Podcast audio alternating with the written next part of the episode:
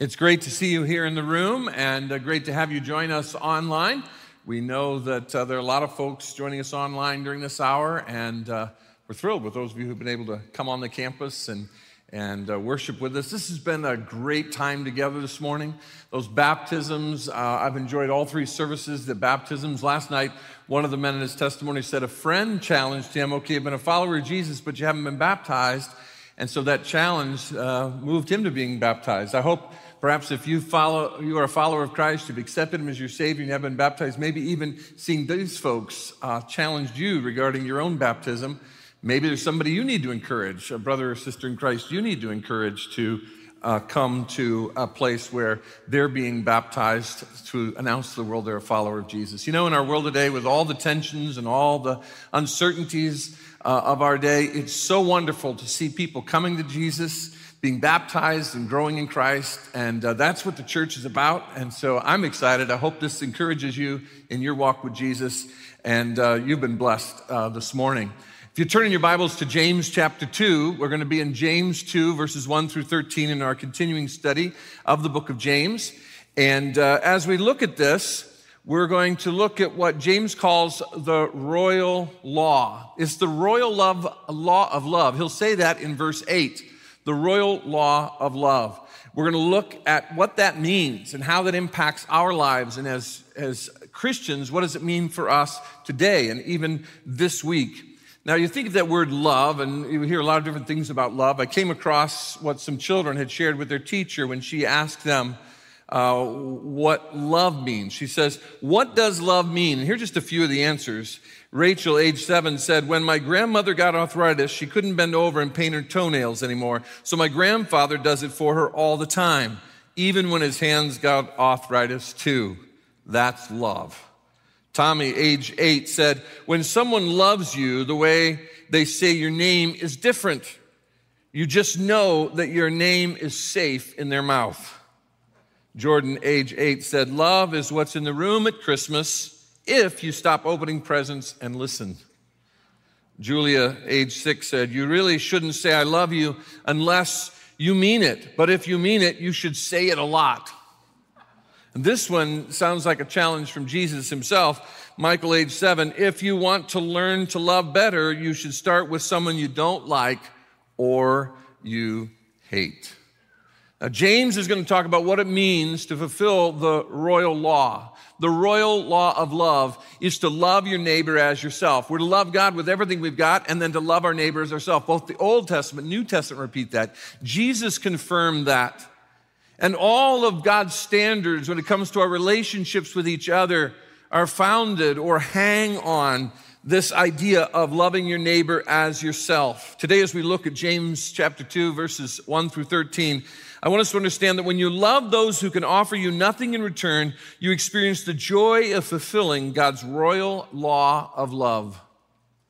When you love people, not because you can get something from them, but you love people who can offer you, give you nothing in return, you really experience what it means to love your neighbors yourself. You experience the satisfaction and joy that's so fulfilling in obeying our God and extending his love to others. As we look into this passage, we're going to see four ways in which we often fail, or four things that hinder us from really loving our neighbor as ourselves.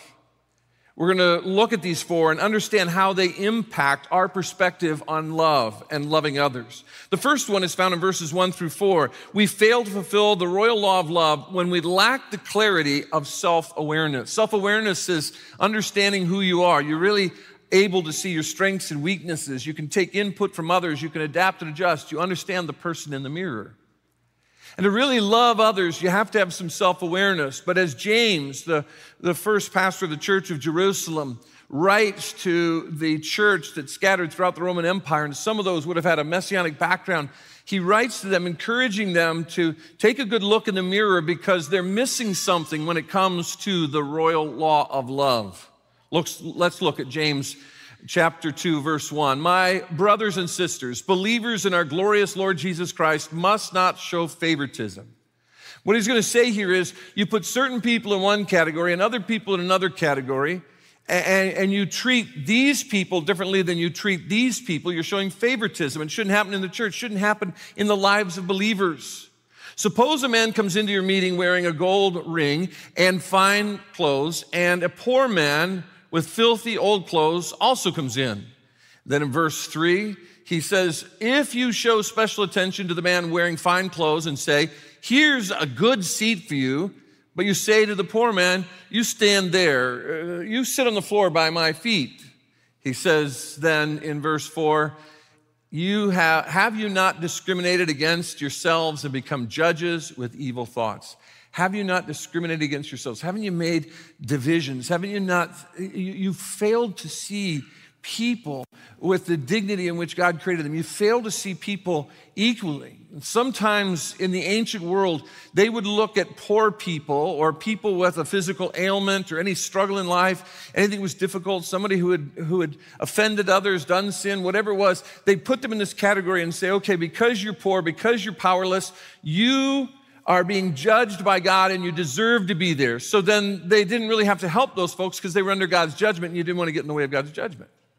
Then they looked at people who are wealthy and influential, and they would say, oh, because of your position, because of your success, God has blessed you, and so we're going to show you honor. That's how it had even crept into the church. That's how they could say, we honor these people, but you sit here, you sit at my feet, a place of dishonor. And that had crept even into the leadership of the Sadducees and the Pharisees, the religious leaders in Jerusalem of the first century. They had, had corrupted what God said about how we treat people. And that had slipped into their thinking. And often we put people in that category where we're not going to really reach out to them, or we're not really going to relate to them or love them or do something kind for them, encourage them in any way, because they're they're in this place where either we're ignorant of them, we don't understand them, we don't like them, they frustrate us, or we think they don't deserve our attention. And then we put these other people in a place because they, we think they can give us something, they could offer us something. Even being around them will make us look good. You see, when we lack the clarity of self-awareness, we fail to see how our biased behavior hurts others. It says you're discriminating among yourselves. How do you think these people feel when you treat these people this way? We hurt others. When we make judgments and we have criticism and we evaluate and we measure people and we evaluate them by the accent they have or where they're from, the culture that's different than ours, the color of their skin or the socioeconomic standing, whatever way we measure other people and we criticize and we judge them to put them in their place, that's dangerous. We're hurting people, and we're here to be the people who love like Jesus loved. This goes all the way back to the Old Testament laws that was given to Moses at Mount Sinai. Leviticus nineteen, verses fifteen and then eighteen say this: do not pervert justice. Do not show partiality to the poor or favoritism to the great, but judge your neighbor fairly. Do not seek revenge or bear a grudge against one of your people, but love your neighbor as yourself. There it is, all the way back to as the law was given to Moses. Love your neighbor as yourself. I am the Lord. I'm telling you this. And it's to guide all of our relationships. We've got to be careful about who we hurt as we make judgments. We're not being self-aware. We're not seeing our own biases. Secondly, when we lack the clarity of self-awareness, we fail to see how our judgmental spirit hurts us. How our judgmental spirit hurts us. He says in the last part of verse four, and you become judges with evil thoughts or evil motives. It's hurting us because it's skewing our view of people. We're not seeing people as Jesus sees people. We're seeing people for what they can give us or what they can do for us. Or, or we avoid these people because it'll take investment and engagement on our part to be in, involved in their lives and to care for them. When we lack the clarity of self-awareness, we fail to see how the judgmental spirit rots at us and eats away at our core. Sometimes we just have this general thought, well, I love everybody, you know, and we're really not loving anybody. And there's, there's even a criticism that falls into our hearts then. And C S Lewis says this: it is easier to be enthusiastic about humanity with a capital H than it is to love individual men and women, especially Especially, he says, those who are uninteresting, exasperating, depraved, or otherwise unattractive to us, loving everybody in general may be an excuse for loving nobody in particular. The love that James is talking about is a proactive love for others. Sometimes it takes us beyond our comfort zone. We've talked over the last few months about our special abilities ministry, our special needs ministry. We've got that great resource of that new area uh, through your generosity where they're able to minister with rooms and even equipment and tools designed to help serve the families affected by disability. Uh, what a great gift. But I'll tell you what, I, I learn a lot from the heroes who serve in ministries like Care Ministry and Local Outreach and Global Outreach and our seasoned adult ministries and come alongside and help people. But I'll tell you, special, the Special Abilities Ministry, those of you who serve in that area, thank you.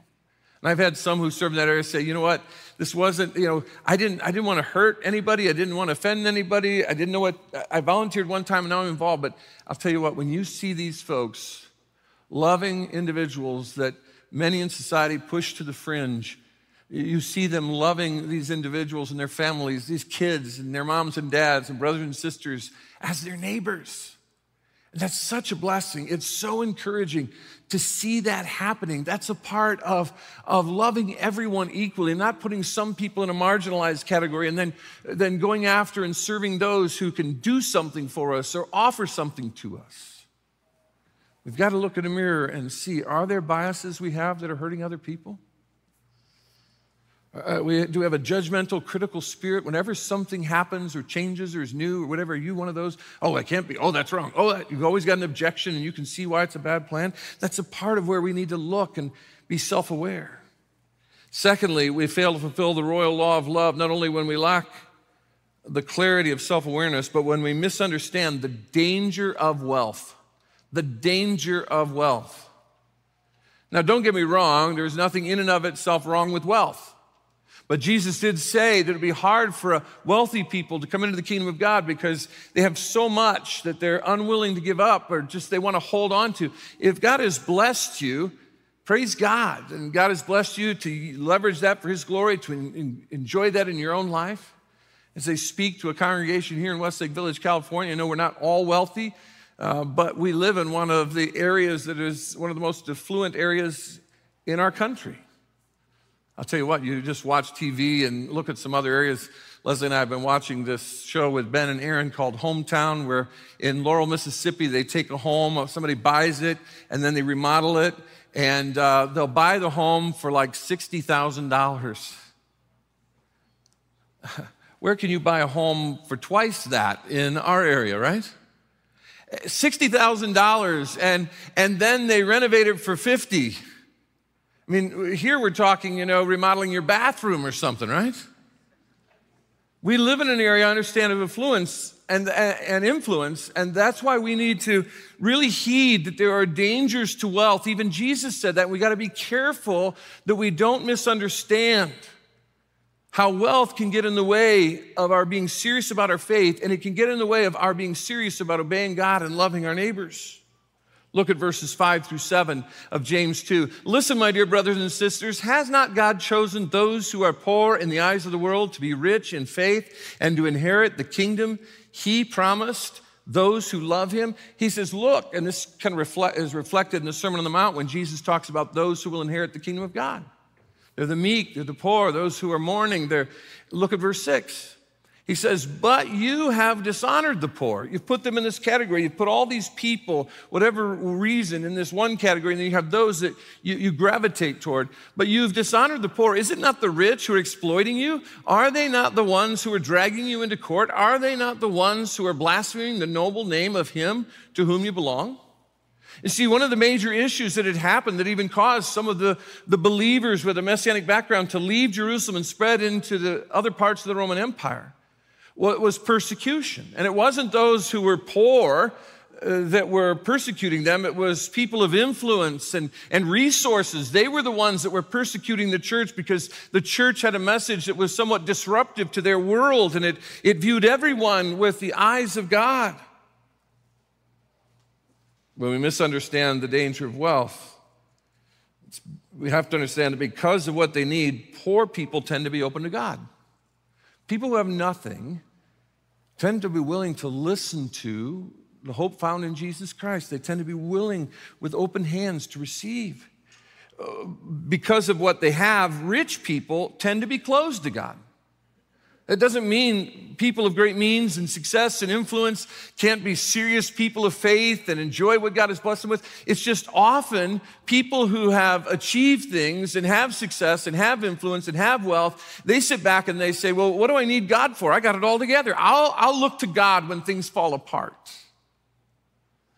Well, that's, that's dangerous. And we need to understand that wealth, as wonderful as it can be, Can, can do a lot of damage to a person's faith and to their obedience to love others. In the church today, there are some who promote a prosperity gospel that if, if you're, you have the right kind of faith, enough faith, you live the right way, then you're going to be rich and wealthy. And that just slips back into that old thinking of the Sadducees and Pharisees. There's nothing wrong in and of itself with wealth, but there are dangers in wealth, dangers that will cause those who have to not be as open to the Lord. Thirdly, we fail to fulfill the royal law of love, not just because we lack the clarity of self-awareness and we misunderstand the danger of wealth, but thirdly, because we underestimate the seriousness of sin. Some people don't understand how serious it is that, that all of us, before a holy God, do not measure up. We've all sinned in one way or the other. We don't measure up to the holiness of God. And when it comes to being a follower of Christ and what we're to do as followers of Christ, part of that is that we are to love our neighbor as ourselves. So that means if we're going to do that, we obey him. And if we don't obey him, we need to take seriously our lack of obedience to God in loving our neighbor. Look at verses eight through eleven of James two. If you really keep the royal law found in Scripture, the word really here in the original is used eight times. It has the idea of, it's not just a passing reference. If you really, authentically, genuinely, it's true about you that you keep the royal law found in Scripture. Now here's where he tells us what the royal law of love is. Love your neighbor as yourself. If you do that, look what he says very clearly, you are doing right. Now, what he's going to say is, if you don't do that, then you are doing wrong. If you care for your neighbor, show them love like you love yourself, you're doing right. But if you show favoritism, so you begin to divide people up and say, well, because of the color of your skin, because of your age, because of your gender, because of your socioeconomic standing, you're in this category, and I'm, I'm really gravitating toward people like me, or I'm comfortable with, or people don't agitate me, or whatever it is, and they have something to offer me. But if you show favoritism, you sin and are convicted by the law as lawbreakers. Now, who is a lawbreaker? Look at verse ten.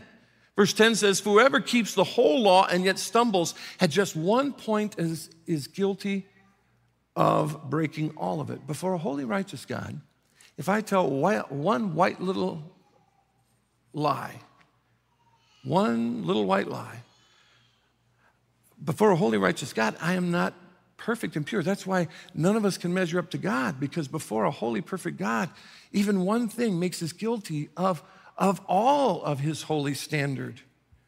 And then we look at verse eleven. Verse eleven says, for he who said you shall not commit adultery also said you shall not murder. If you do not commit adultery but do commit murder, you have become a lawbreaker. The point being, you can't say, well, I'm okay here, but I'm not okay there. If you, if you have sinned in any way, you fall short of who God is. And we underestimate the seriousness of sin in our lives. Now, he mentioned this, this royal law of love. Galatians five fourteen says it this way, for the entire law is fulfilled in keeping one command. All the other commands hang on this command when it comes to our relationships here on earth and how we live in this world amongst one another. Love your neighbor as yourself. Now, when we underestimate the seriousness of sin, we usually do that because we, we don't understand two things. First of all, sins of omission are just as serious as sins of commission. Now, here's a line God has drawn. Uh, you shouldn't commit adultery. You shouldn't murder. I shouldn't steal. I shouldn't lie. When I cross that line and do something like that, then I have committed a sin. But God also says I'm to love my neighbor. And if I just sit back and and, and I say, well, I, I don't really know what that means, or I don't have time for that, or I get apathetic about it, I do nothing, then my sin of omission is serious before God as well. Sins of omission are just as serious as sins of commission. Secondly, violating any law is just as serious as violating every law. If you sit back and you see someone in need in your life, in your day-to-day life, and you don't reach out and love them, you see someone discouraged, you don't share an encouraging word, then you are sinning. But when we know Christ and we love Christ and we've experienced his love in our lives, then we want to love others. Can I just give you a challenge? If you're a follower of Jesus Christ, can I encourage you this week? Take the time each night, maybe when your head hits the pillow or there's some other part of your routine before you go to bed, maybe you're brushing your teeth, just to say to the Lord, who did I miss that needed me to show them love today? Think of where you were at work and let the Holy Spirit show you.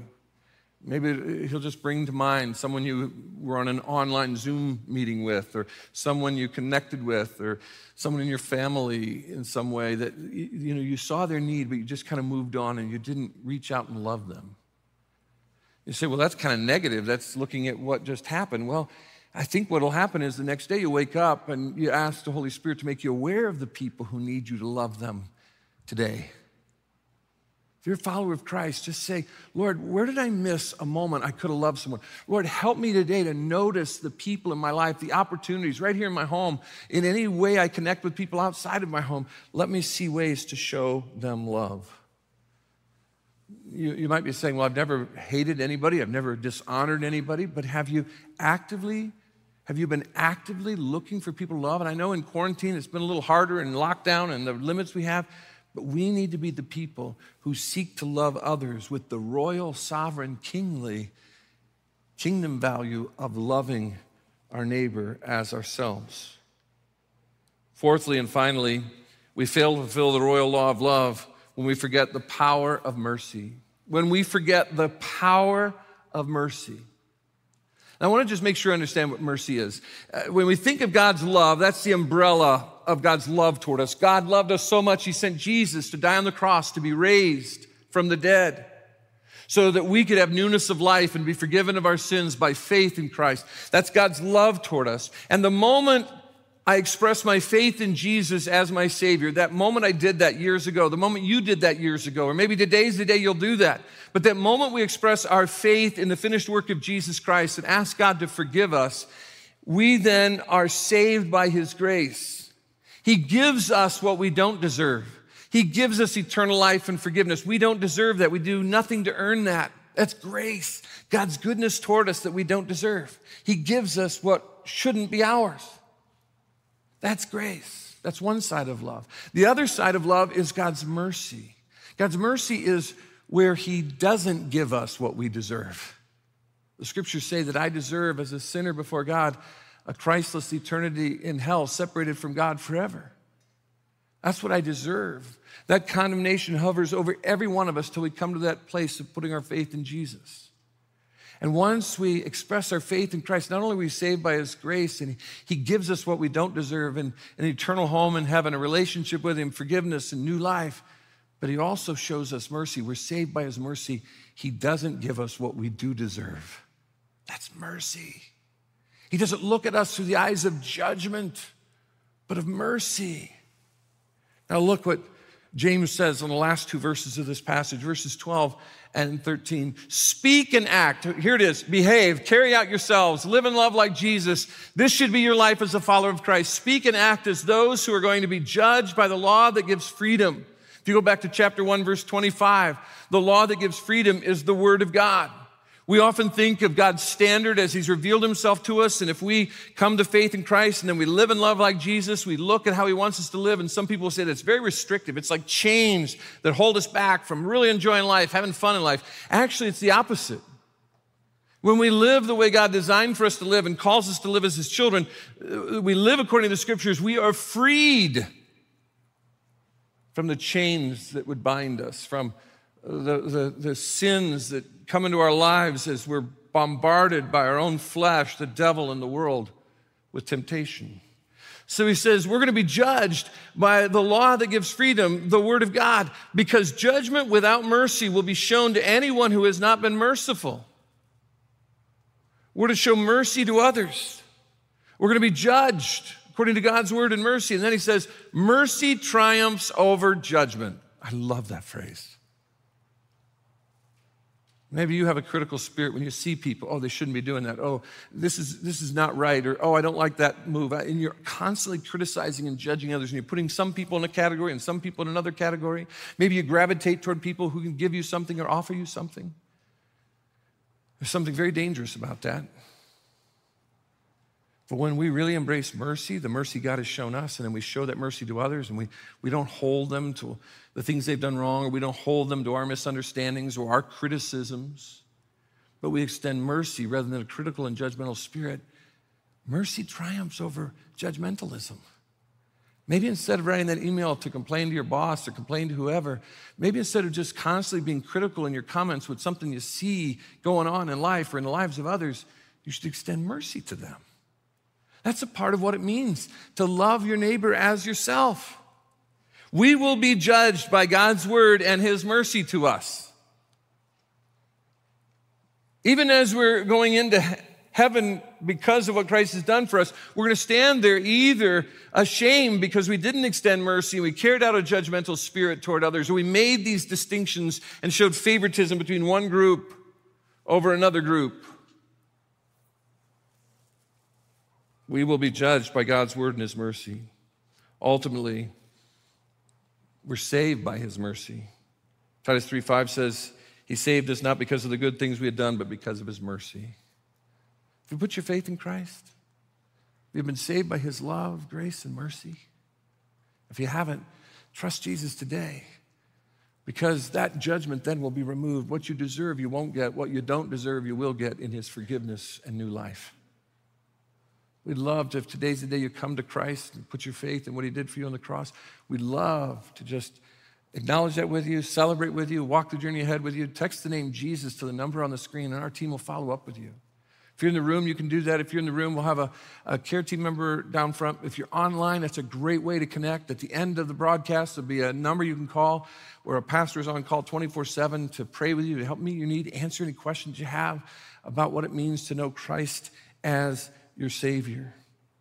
Secondly, we will be judged by our love and our mercy to others. God calls us to show mercy to others, to take the mercy he saved us with, the mercy he shows us, the judgment he removes, and wants us to extend mercy, not a judgmental, critical spirit or dividing people and saying, because you're this way or you're this way, you go into that category, or you're this or that because you can give me something, I gravitate towards you.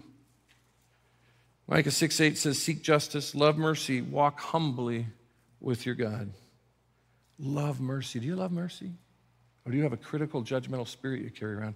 Are, are you carrying around with you the biases and, and you think you're right about this and you're right about that? And, you know, we live in a time when there's a lot of uh, criticism back and forth and amongst one another in our world, and boy, our world needs some mercy. And we're the people who know mercy better than anybody else, the people who've been saved by the grace and mercy of Jesus Christ. Matthew five seven, Jesus said, blessed are the merciful, for they shall be shown mercy.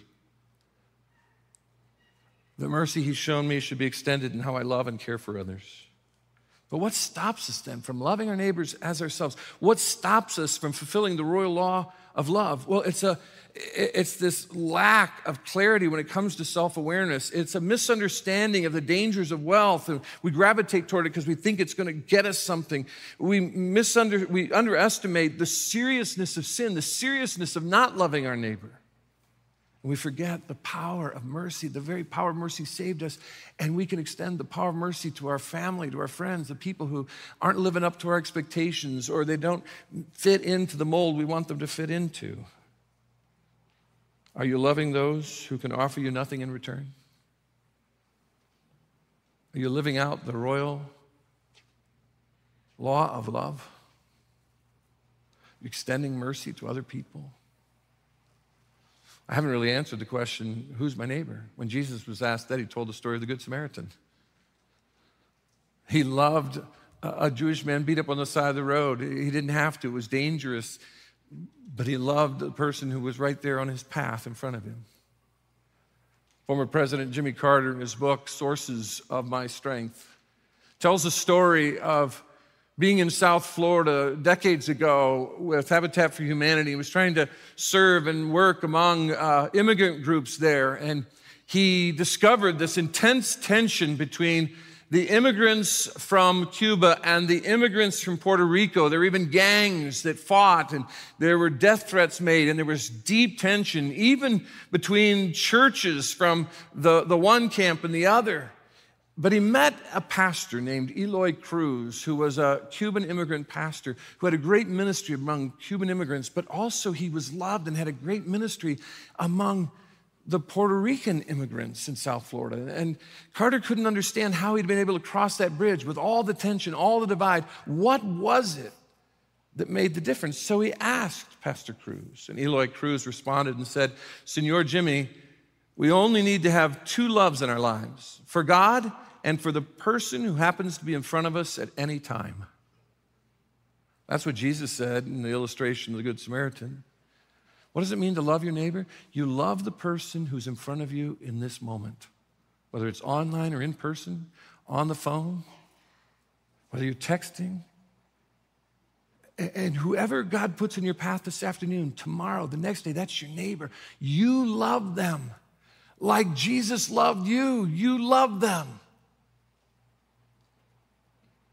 We only have two loves: love God and love your neighbor, the person who's in front of you at that moment. I'll tell you what, there's great joy that we experience when we live according to the royal law of love. Father, help us, help me to notice the people in my life today, whether that's online or in person. Lord, may we love like Jesus loved. May we extend the mercy he extended. May we understand, Lord, that we've got to look in a mirror and see where maybe we have biases and we hold back our love for certain people, or we, we really are excited about sharing our love with other types of people. May we see everyone, no matter who they are, through your eyes, that everyone's made in your image. They have dignity and equality with others. Lord, may people see Jesus in us as we fulfill the royal law of love. May we not just hear this or think about it. May we leave here, because of the new life you've given us, even as we celebrated the imagery of baptism, the new life these folks have experienced that moment, whether it was a month ago, a year ago, or a decade ago that they accepted Christ, they were given new life. And now as your church, we leave this place, and may we in resurrection, life, and power go out and love the person in front of us at that moment, at any moment, with the mercy, grace, and love you've shown us. We pray this in Jesus' name. Amen.